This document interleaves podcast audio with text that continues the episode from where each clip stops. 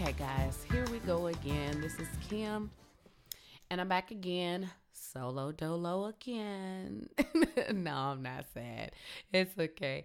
Um, so, I'm coming in, we're going to get right into the third and final installment episode of our three part series, Quiet Time series of self worth, where we're examining Isaiah 43, verses 1 through uh, 13. And um, I just want to say that um, I hope this series has been impactful for you guys. Um, as much as it was impactful for me, you know, our intentions for these quiet time series and uh, are to kind of not to necessarily teach, but to more so pose like open ended questions, um, bring up points that are more so more so on the uh, so you can go back and you can reflect and you can um, meditate over the scripture. Um, us not reading the scripture in its entirety is intentional because our biggest focus, one of our biggest focus um, on this channel is to encourage you to read the Bible for yourself. Okay. You know, the word is living and active. And what it can, I can read a passage and it can speak into my life in a certain way based on where I'm at in my life but it can speak a totally different way in your life. So when we do these things, you're really not going to see us reading the scripture, the passage in its entirety, because we really, really want you to read it for yourself. We want you to know the word for yourself, interpret it for yourself. The beautiful thing about the word of God is that it interprets itself. If you study it, and you truly are committed to it, it will interpret itself. There are so many translations out there that you may not be able to understand the King James, but the NLT may be good for you. Or you may have to go to the message or the good news translation. With technology, the Bible app on our phone, you get a multitude of translations and um, lots of cross references there. So, I hope you guys can see and feel where we're coming from with this. You know, these are just some of my thoughts, the three prominent points that as I read through it, the themes that I got out of it. But feel free to email us, shoot us a message on our social media handles. We're on all things social Facebook, Instagram, Twitter. We got our blog, you know, Soul Sense podcast. That's where you can find us. Um, we are um, open for the discussion. We love that. So, anyways, enough of all of that. So, the last, let's jump right into our last point.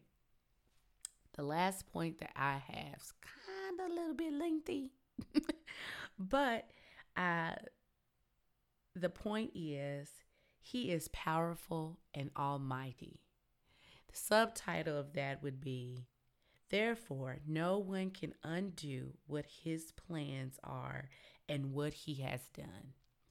And so we're going to beam into, let's see here, two verses here. We're going to go to the very end of this whole passage. And I want to read verses 12 and 13 for you. And uh, just so you can, just so you know, I want to remind you, I think I stated it in the first installment, but I want to say it again. I am reading out of NLT. And the reason why I'm reading out of the NLT because I just want to. no, seriously, though. Right now, I am enjoying this translation. So when I'm reading in my own personal time, I read I have been reading this year for the last few months from the NLT. My study Bible is an NLT, it's the NLT Illustrated Study Bible. And um, I like it. You know, um, I suggest any and everybody get a study Bible in any translation that you want um, to help you dig deeper. Um, so, yes, I'm reading from the NLT um, translation, but I often flip from different translations. So, back into the verse. Try not to get off of base, y'all. Like I said, please bear with me. Your girl is tired. The kid is tired. Okay. I am a mother of young children. and a full-time working mom but this is something that is very as a passion of mine so i can't give this up either so anyways verse 12 first i predicted your rescue then i saved you and proclaimed it to the world. No foreign god has ever done this. You are witnesses that i am the only god says the lord. From eternity to eternity i am god. No one can snatch anyone out of my hand. No one can undo what I have done. Amen. And that really, I mean, really, I could just leave it right there and not say nothing. Okay. I really could. But just to kind of pull it all together, you know, the point is God is all powerful, He is almighty. And the verse, I kind of paraphrase the verse to say, you know, no one can undo His plans no one can undo what he has done. You know, um, the thing that I love in verse 12, it says, He first predicted that He was going to rescue us. Then He did it. He, it says, Then I saved you. And then I proclaimed it to the world. So he knew all of all along that was his plan is that no matter what happens, I'm going to rescue my children. I'm going to get them and then I'm going to do it. He did it. And then he like proclaimed. When I think of the word proclaim, I think of like somebody like standing on a mountaintop, like yelling, like, I saved my children, like proclaiming. It's not like I'm just telling you, hey, I just I just saved these people over here. No, like you're proclaiming it, you're declaring it. It's like a declaration. It's a stronger word than that. You know, that again ties into the other points is that we are his. Like he's proud of us. You proclaim something that you're proud of you know? Um he's gone to great lengths. Like he is so proud of us that he's going to tell the world. That's what the word said. That's what the scripture said. He's going to tell the world about me and you okay? That's a wonderful thing. Great lengths you know? And then you come on down, and in verse 13, it says exactly, you know, it's self explanatory. No one can snatch anyone out of my hand. No one can undo what I have done. That speaks to how powerful and almighty our God is. He is mighty to do anything that he wants to do, and nobody can stop him. You know, the word, you know, and I'm really, and I would encourage you all to do this as well. One of the things that I do when I read the Bible is, especially if you've read certain passages multiple times. You know, one of the things that I do as I read, first thing I do is I pray. You know, I pray that God reveals anything to me whatever, whatever you want me, God, to see, let me be open, soften my heart, open my mind, so things jump out at me. And as I read through, I really read as like a blank canvas, coming in with no ideas, no, uh, no, no expectation. I just read, okay. And in that, that allows for words or the story to really pop out at me. In this particular verse, the word that pops out to me, just like ransom popped out to me in the previous episodes, the word that pops out to me here is snatched. Because I think to myself, if the word of God is living and active, that is scripture, if we know that the word of God is his inspired word, that he it's what the the scripture what's the word god breathed that's what i was looking for it's god breathed he breathed life into his word he I don't even know if I'm saying that right gram, grammar, grammatically. Again, y'all, I'm country. Y'all gonna y'all gonna learn that about me. but anyways, so to know that is to know that like no word in this Bible was coincidence. Okay? When you're serving a God as powerful and as all-knowing and is almighty, nothing is a coincidence, okay? So every word that's in this Bible is supposed to be here, okay? So when I look at this, I say I started thinking about words that are similar to the word snatch. Any other word could be used, but the word that is used here is snatched, meaning that he, like, I, I don't know, my mind goes to many different things, like, why that illustration of a word? Because when you read it, no one can snatch anyone out of my hand. Like, that gives you a mental illustration. At least it does to me. Y'all let me know, but it does. When I read that, I can see it. Like I can see and visualize somebody snatching something from somebody's hand. And he's saying, You can't do that. None of y'all. And when he says anyone, that means not me, not you, not anybody else that claims God as their Savior and Lord can be taken away from him. And that is so encouraging that he has a grip on us where nobody can just knock us out of his hand. You know what I'm saying? Nobody can pull us out. Nobody can snatch us out.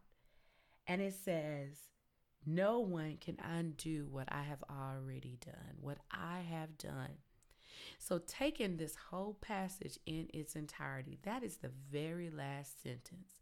So that makes me, and I'm just bringing y'all through like my my mind process. I'm it goes deeper, you know, like like I can I, I sometimes when I read a lot of times when I read I sit and I just think about what I'm reading. I just don't read words. I sit back and I think about the whole passage, how it was worded, how it was ordered. To read this very last sentence, no one can undo what I have done. I it's the last sentence after all that we read that he's given a ransom for us, that he's given nations for us, that he's, you know, in the, I didn't read this verse, but there are verses where he's gathering his sons and his daughters. He's telling the captors to give back my children, bring them from afar, from every corner of the earth. That's, you know, what it says in the previous verses.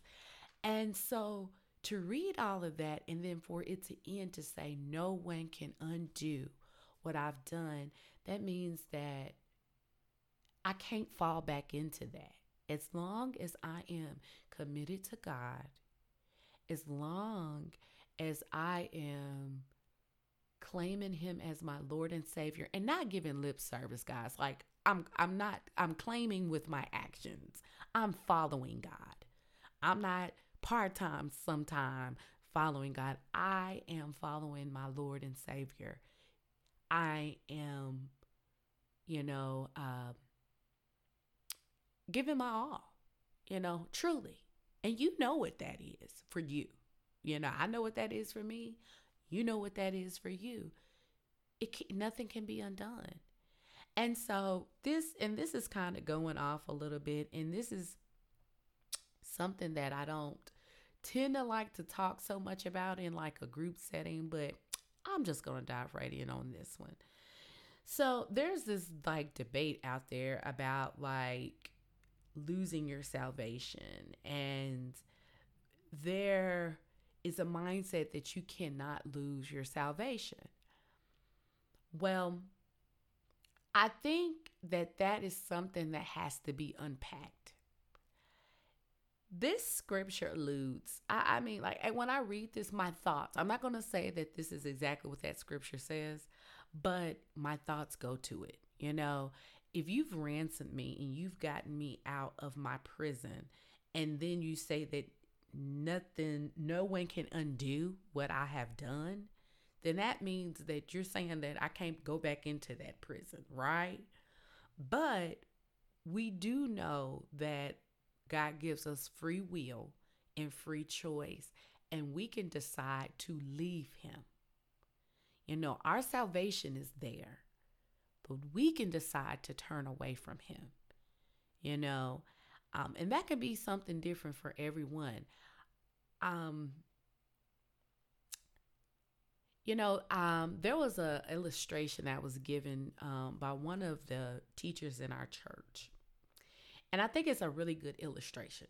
Okay, so he's talking. He gives the illustration as think of it like this. Let's say that you're walking on a on a path, and on one end of the path is God, and on the other end of the path is Satan. Or you can say on one end is heaven and one end is hell. Whatever you want to think, good and evil, whatever, however you want to look at it. If you're walking towards heaven, you may veer off the path and do some things that may prolong your journey to getting to heaven or hold up your time think about it, you know, like I said, thinking about it as if you're walking on a path. You may stop and pick a flower and veer off a little bit, but then you get back on the path and you head back to your destination of heaven.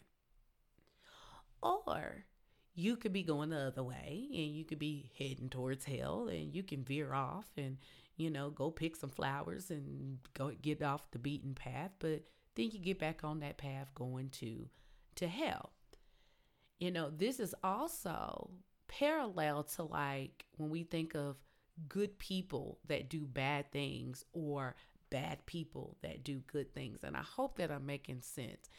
Just to me, the illustration made perfect sense to me as if you're like traveling on a road or a path, going towards heaven, trying to live your best life, trying to live righteously, you may veer off and do some things. We're going to sin. We're sinful people. So you may veer off, but you're not completely turning around and go in the opposite direction. Okay. You veer off, then you get back on track. Same way as a person who's a quote unquote bad person, I guess, and they may do good things. They may be nice and do good things and do noble things, but their continuous consistent path is heading towards destruction. I hope that makes sense. It's kind of random now I think about it, but hey, just call me Random Randy. I don't care. so, anyways, God, guys, that's all I got. I hope you again enjoyed the series. If you have not listened to the two previous episodes, please go back and listen to them subscribe to our channel. Please leave a review. You know, uh, follow us on uh, Instagram, on Facebook, on Twitter. On Twitter, we're actually listed as Soul Sense Society, but it's spelled Soul Sense S O C um, because the handle was already taken. but anyways, uh, but that's what we are on Twitter, and but we're Soul Sense Podcast on all the other handles. Um, we also have our blog, Soul Sense Ministries, Soul Sense Podcast Ministries.com, and you can email us there with any questions. And uh, again, we thank you guys for tuning in. We thank you guys for supporting us, and we hope to see you back.